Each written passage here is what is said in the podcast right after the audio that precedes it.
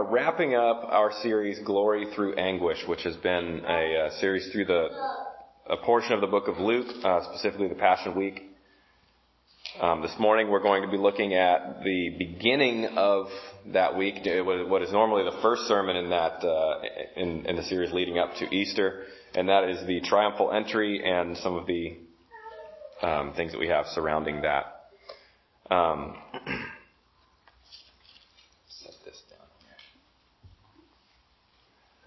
So we're going to pick up in Luke chapter 19, starting in verse 28.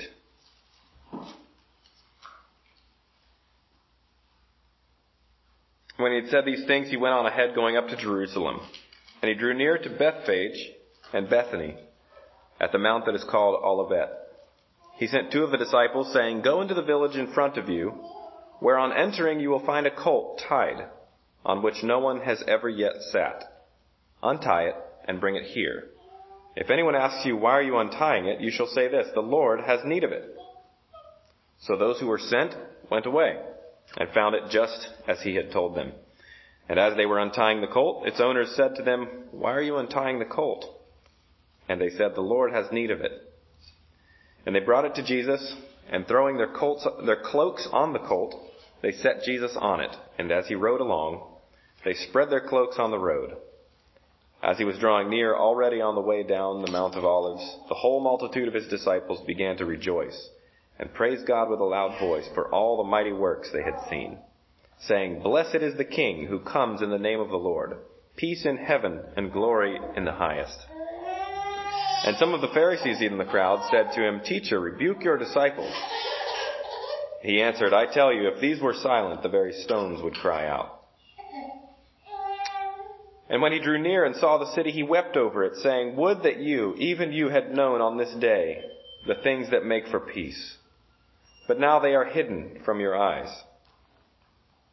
For the days will come upon you when your enemies will set up a barricade around you and surround you and hem you in on every side and tear you down to the ground, you and your children within you, and they will not leave one stone upon another in you, because you did not know the time of your visitation. And he entered the temple and began to drive out those who sold, saying to them, It is written, My house shall be a house of prayer, but you have made it a den of robbers. now we're going to skip ahead. In, in fact, I'm going to, we're going to pause there. We're going to pause there because we'll, I, I want to pick this apart before we move on to the rest of it. We see here in the triumphal entry this incredible. I, I wonder. It's it's it's fascinating how the people the people cried out. Uh, you know, which fulfilled prophecy, whether or not they really realized what they were witnessing or a part of. You know, here we see the coming of the Son of Man into the holy city. The, the, the opportunity for the kingdom of God, which we know would be rejected, um, as we as we've just studied over the last few weeks.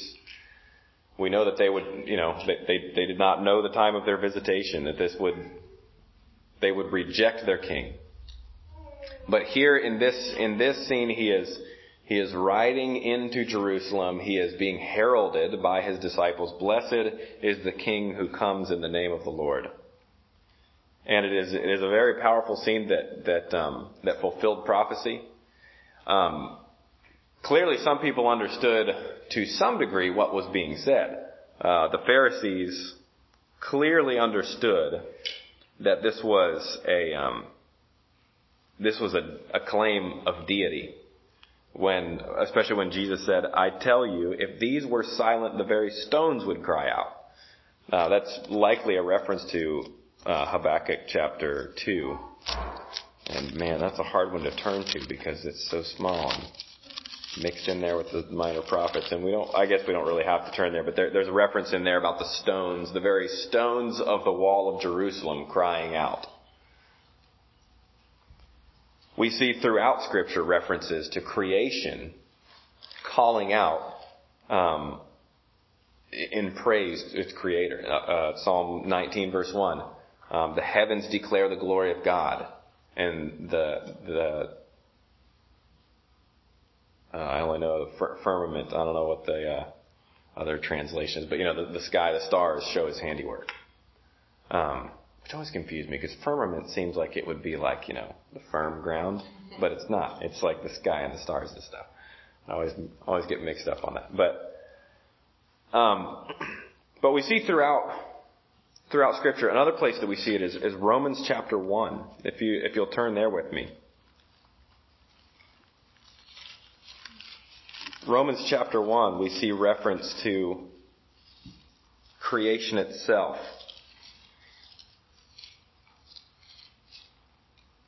We'll pick it up in, we'll pick it up in verse 18. He says, For the wrath of God is revealed from heaven against all ungodliness and unrighteousness of men who by their unrighteousness suppress the truth.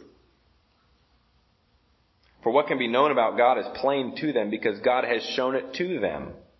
For his invisible attributes, namely his eternal power and divine nature, have been clearly perceived ever since the creation of the world in the things that have been made. So, they are without excuse.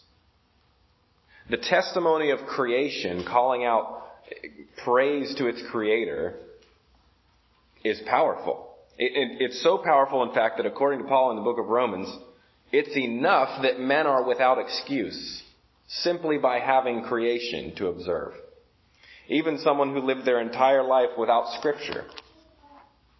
Think, think about this, because this is, a, this is a difficult thing for for for some people there's always this this hypothetical question about well what about what about the you know the the person who grew up in the jungles of the Amazon and never got the opportunity to hear the gospel shouldn't they get a pass and get into heaven well according to Romans 20 or Romans 1 verse 20 uh, the the answer to that question is a resounding no they are without excuse what, how much of how much of Scripture would they need to hear and understand in order to be saved? Um, I don't have an easy answer to in this particular hypothetical, but I do know that if they're not even acknowledging God, the Creator God, um, certainly not. They're without excuse.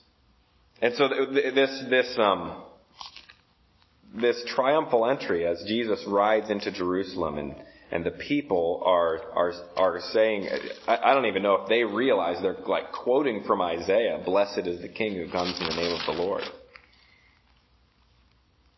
And Jesus says to the Pharisees, if these did not, then the very stones would cry out. It is, it is powerful. And the, and the Pharisees understood when he said that, he is claiming to be God. We, we may not be so aware of that and we might read over that and not realize that that is yet another claim by Jesus that he is God.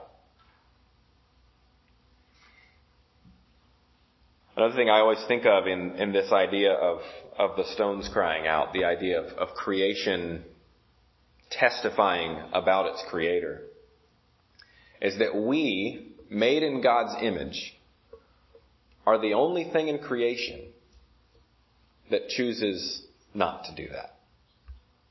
And that is um, so often to our shame. It is also it, it is it is part of the the condition brought about by sin. That we we have a choice. We choose. God didn't make us robots. God didn't make us uh, mindless beasts that that just automatically did what what God designed us to do, uh, we choose, and unfortunately we often choose wrongly, not to worship our Creator. And yet all the rest of creation does. All, and, and, and when you, when you put that in context, all the rest of creation that's not made in the image of God worships God. And the one thing in creation made in God's image chooses not to. That should convict us. That should convict us uh, very strongly. There's there's all kinds of, of neat uh, little neat things in in the story of the triumphal entry. The fact that he sits on a colt that the Bible says no one had ever sat on. I don't know if you've ever worked with horses or donkeys or you know whatever it was. I, I guess you know it, it may have been a donkey. It, it may not have been a horse, but it was some sort of horse type creature. It really doesn't matter. I did get to spend a couple of summers uh, pretending to be a cowboy in upstate New York at uh, at Word of Life Ranch, and that was that was oh man, I would do that again in a heartbeat.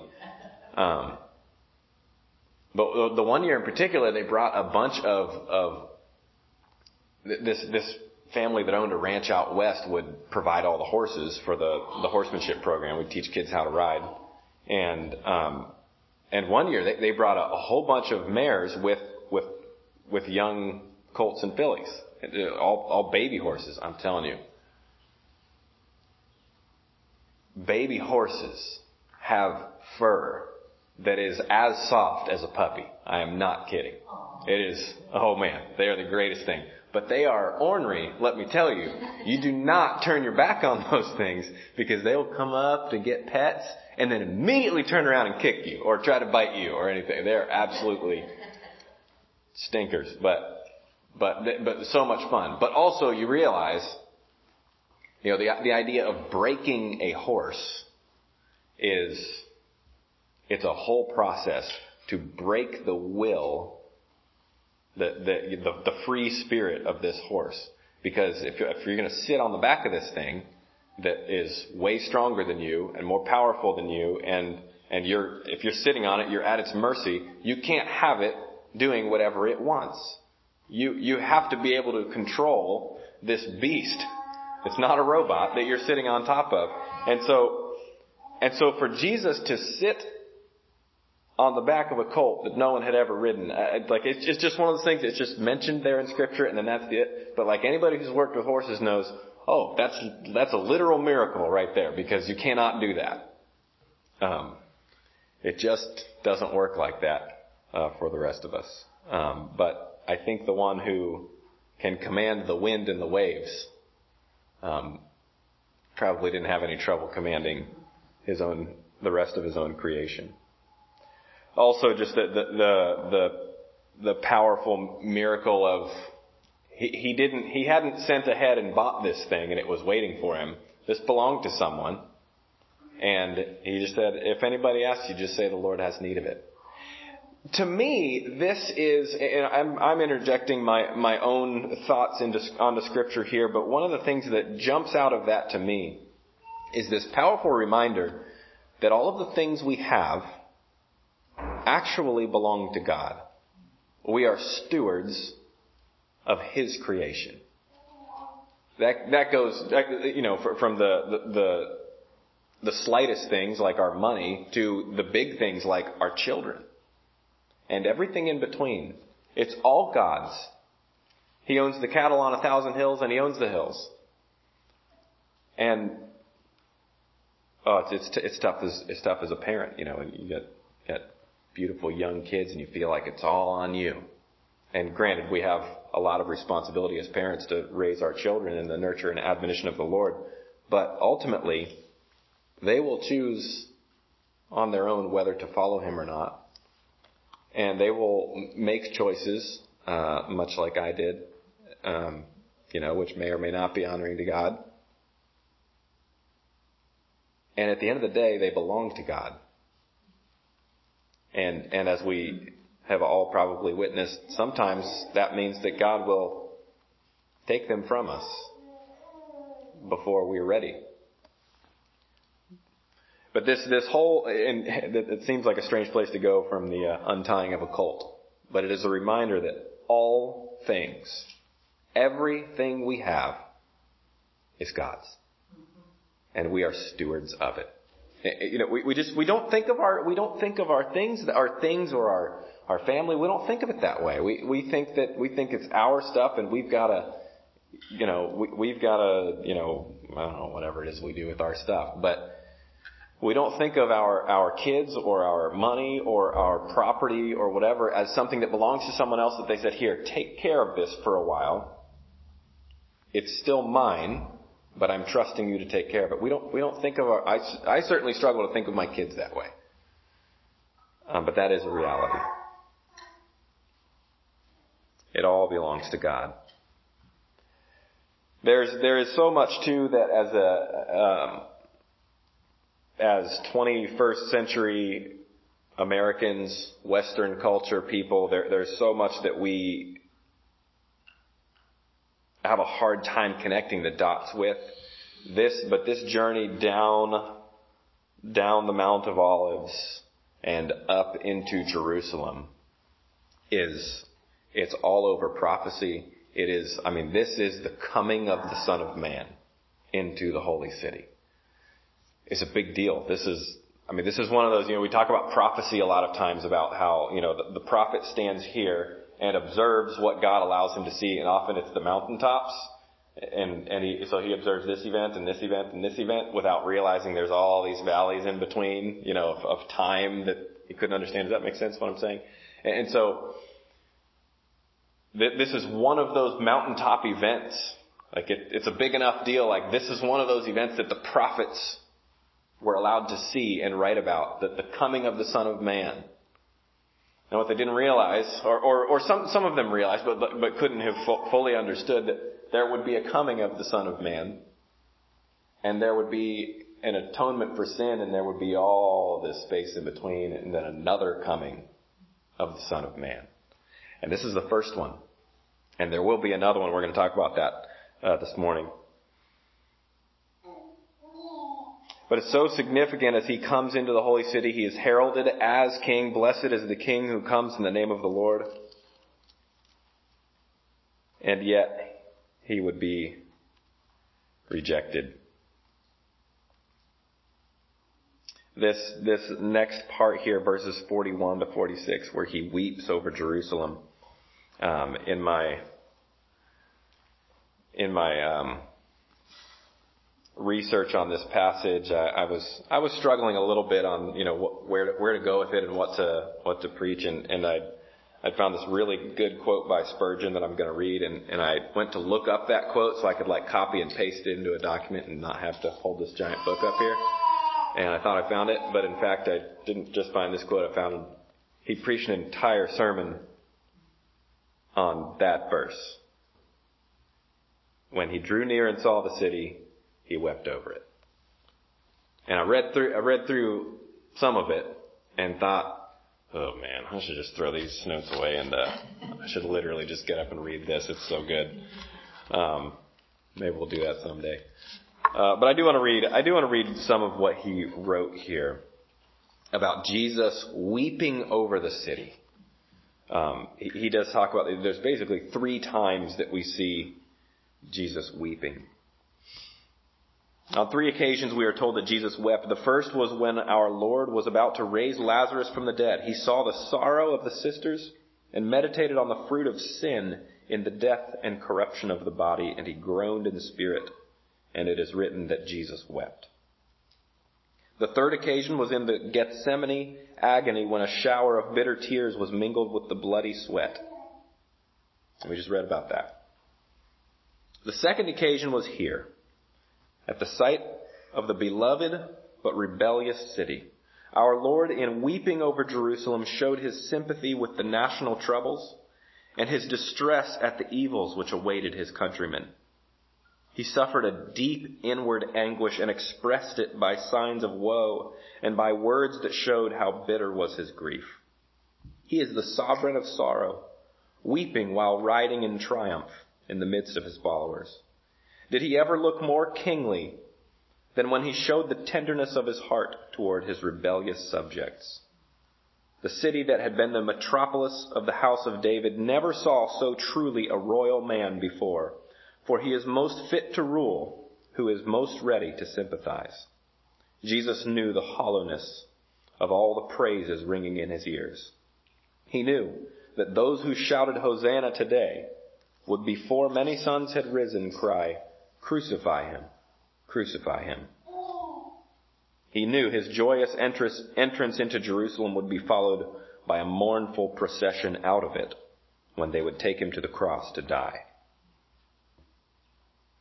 Yet in all that flood of tears, there was not one for his own death. The tears were all for Jerusalem's doom. Even as he said afterwards, Daughters of Jerusalem, do not weep for me, but weep for yourselves and your children. Powerful, powerful summary of of his uh, some of his meditations on that, and and it's so true that these these very voices that are crying out, "Hosanna! Blessed is the King who comes in the name of the Lord," would a few days later cry, "Crucify him!" And Jesus knew that, and his his mourning over Jerusalem is is we talked about this before a little bit. Some of it is that that he knows. In fact, he he told uh, he told it in. We're we're not going to look at all of it, but in in verse in chapter. Um, through chapter 21, he, he mentions a couple of times um, in fact, in one place he says, he says, this generation, he says, uh, here it is, in verse 32 of, chap, of chapter 21, he says, truly I say to you, this generation will not pass away until all has taken place. And what he was referring to there is the destruction of Jerusalem that would happen in, in, in the year 70. That, uh, the, the, uh, um,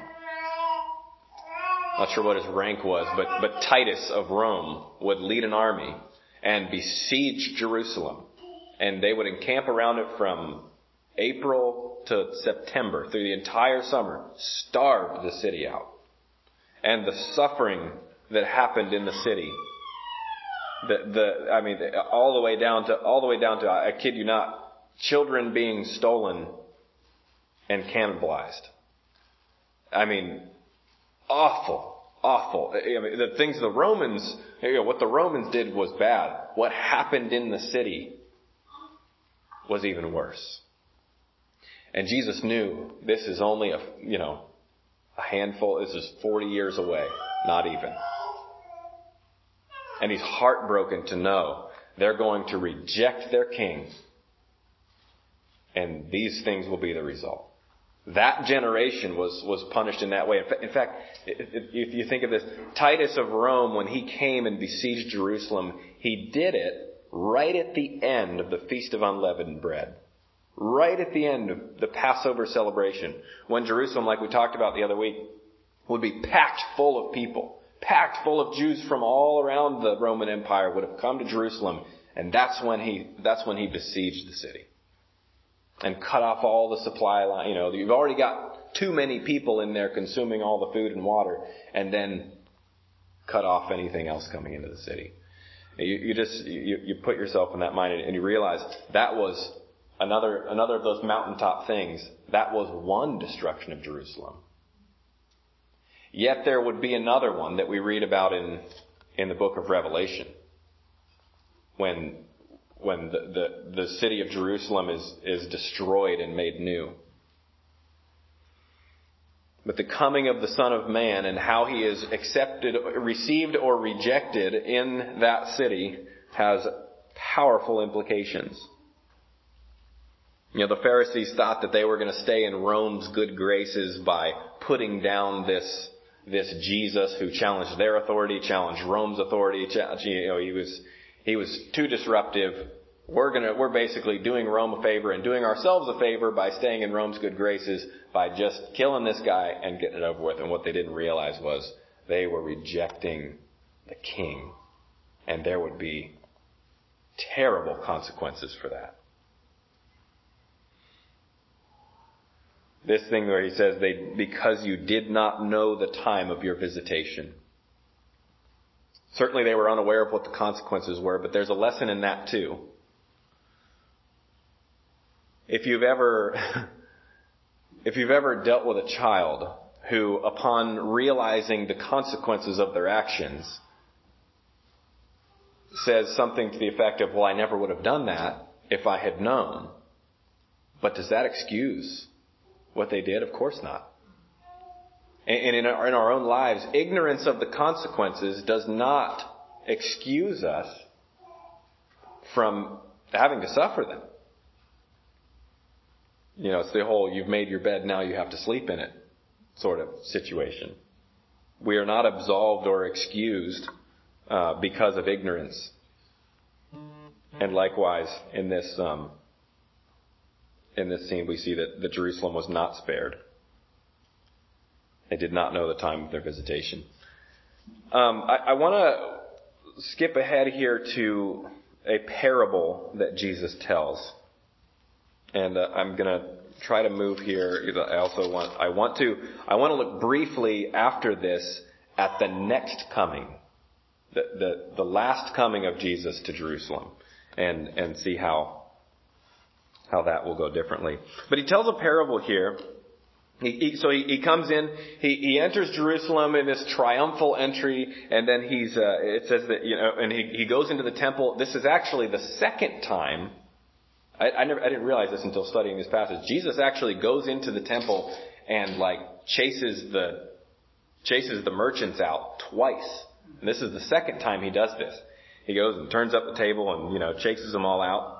And then, and then you know, as the week goes on, he's teaching daily in the temple, and then every night he goes and camps out on the Mount of Olives. And he comes in early in the morning, and people come to hear him teach, and then he goes back out outside the city, out on the mountain, and, and camps. Um, because remember, the Son of Man has no place to lay his head.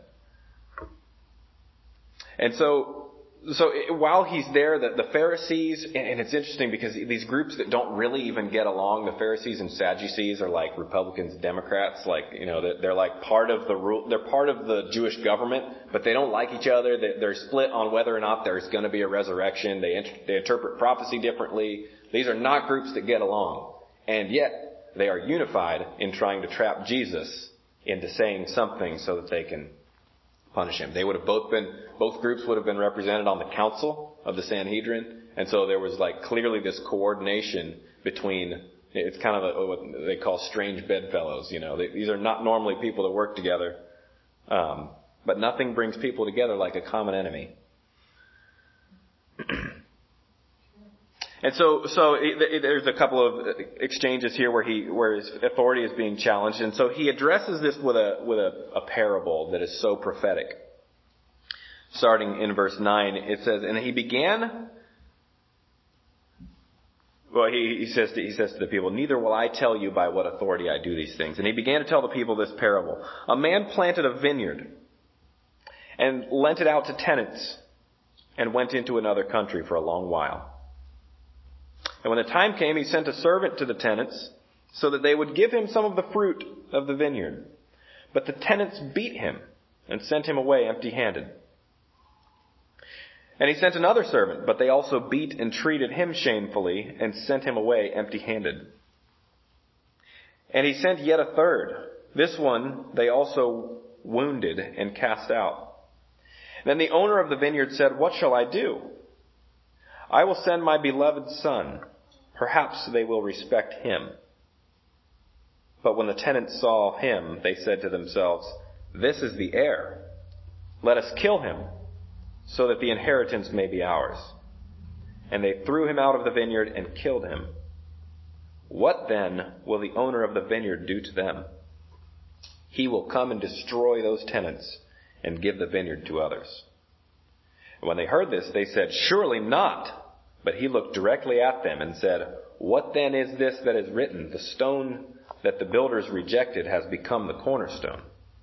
Everyone who falls on that stone will be broken to pieces. When it falls on anyone, it will crush them.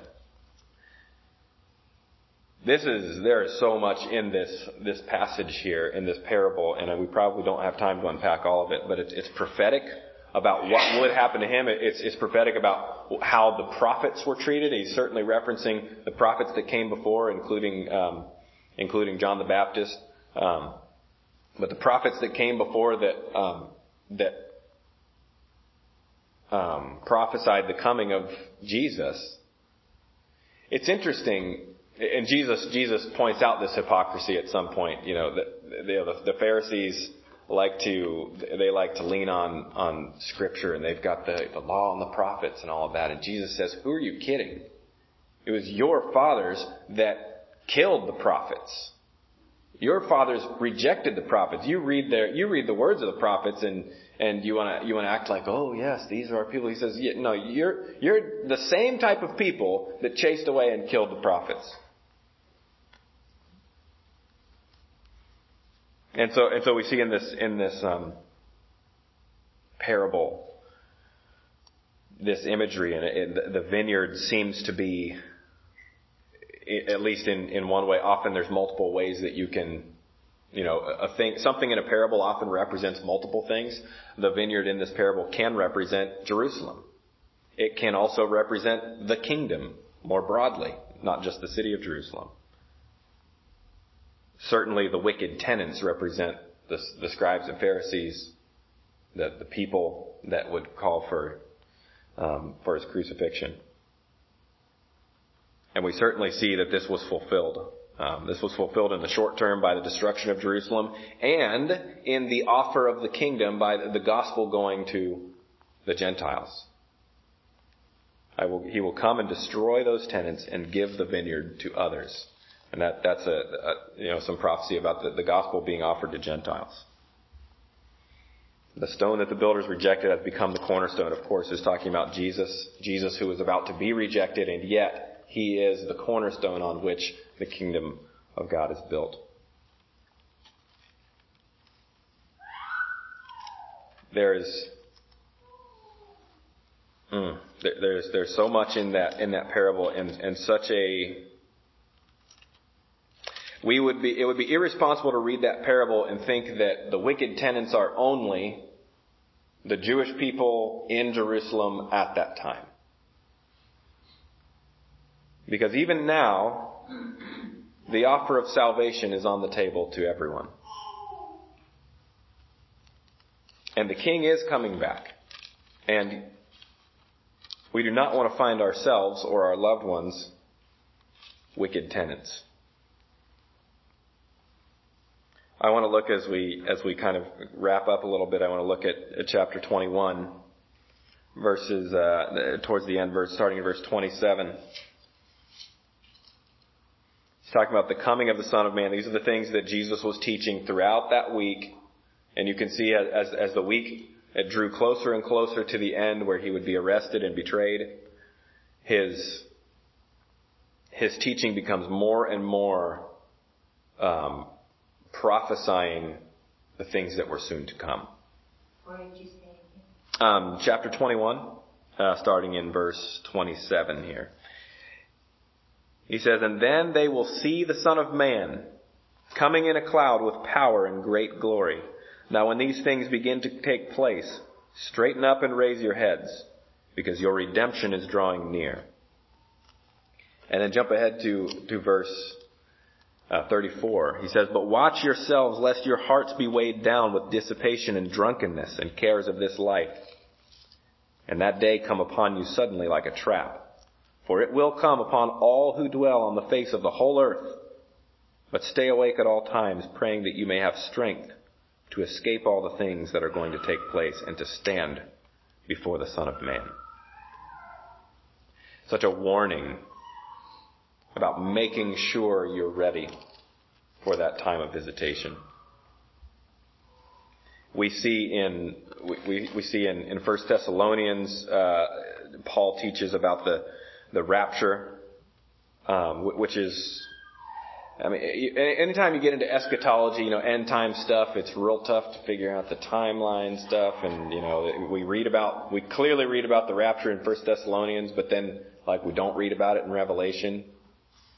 But that doesn't negate the fact that Scripture does talk about it, and, and so we, we, see we see that um, in verse 16 of chapter 4, he says, "For the Lord Himself will descend from heaven with a cry of command, with the voice of an archangel, and with the sound of the trumpet of God, and the dead in Christ will rise first. And then we who are alive, who are left, will be caught up together with them in the clouds to meet the Lord in the air. So we will always be with the Lord." Jesus will Jesus will come back for His own. And after he does, he will ride into Jerusalem again. And it will be a very, very, very different outcome than the first one. I, I want to read this from Revelation chapter 19, starting in verse 11. This is, this is a powerful passage, and I want to, I want to read this next to what we just read because we just read about the triumphal entry where he sits on a colt and rides into Jerusalem.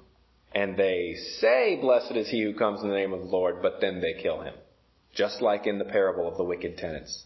The father sends his beloved son to the, to the, the prized vineyard, to the, to the people who he has, who he has given that vineyard to, and they kill him, just like in the parable. But, the story doesn't end there. The father is not done with the wicked tenants. And here we see the next time the Son of Man comes, it will look like this. Verse 11. Then I saw heaven opened, and behold, a white horse. The one sitting on it is called faithful and true, and in righteousness he judges and makes war. His eyes are like a flame of fire, and on his head are many diadems, and he has a name written that no one knows but himself. He is clothed in a robe dipped in blood, and the name by which he is called is the Word of God. And the armies of heaven, arrayed in fine linen, white and pure, were following him on white horses. From his mouth comes a sharp sword with which to strike down the nations, and he will rule them with a rod of iron. He will tread the winepress of the fury of the wrath of God the Almighty. On his robe and on his thigh he has a name written, King of Kings and Lord of Lords. I get emotional reading that. Because when you look at how that Jesus is treated when he rides into Jerusalem on this colt, and they don't realize this is the King of Kings and Lord of Lords. There are consequences to rejecting Jesus. And not just consequences for the Jewish people in the first century. There are consequences to us today for rejecting Jesus. You see, it is important that we know the time of our visitation. Unfortunately, we can't know. We don't know when our time here is done, but we do know that today is the day of salvation. It should, it should, it should cut our hearts deeply to know that there are people we love and care about that are not saved. People we, we love and care about who have not had their sins forgiven. Who, when the King of Kings and Lord of Lords rides in on the white horse, will not be behind him robed in white, but in front of him, about to be judged with the rod of iron. Uh, it's my prayer that anybody here this morning that it doesn't know for sure whether they're going to be behind or in front of that white horse. We would get that question answered this morning. We must accept that our, I talked about this yesterday in, in, the, in the funeral service, we, we have to accept and acknowledge that our situation apart from God's mercy is hopeless. Jesus is not the best way. He's the only way. We've got to believe that He really did die in our place and He really did rise again. But the last part is really important. We must call on God to save us. We must ask to be forgiven. It's not enough that forgiveness is available. We must ask for that forgiveness to be applied to our own sin. Are you ready? The wicked tenants will not go unpunished. Just because God is patient and has stored up his, his wrath and holds it back for a time does not mean that he will do that forever. God will judge sin. And he will judge sinners. Let's be, let's make sure we're right with God today. Heavenly Father, thank you for this message from your word. Thank you for the benefit of a full and complete scripture that we can see the prophecy, we can see the partial fulfillment, and we can see the end fulfillment. God, we can trust that when you say something will happen, it will happen. When you say that you will punish sin, we know that it is true. Thank you, Jesus, for taking that punishment on your own shoulders. God, give us a broken heart. Like Jesus weeping over Jerusalem, give us a broken heart for the lost. Give us an urgency to share your gospel with them so that they can be spared like we were. We've been freely, freely forgiven. Help us to freely share that with others. In Jesus' name, amen.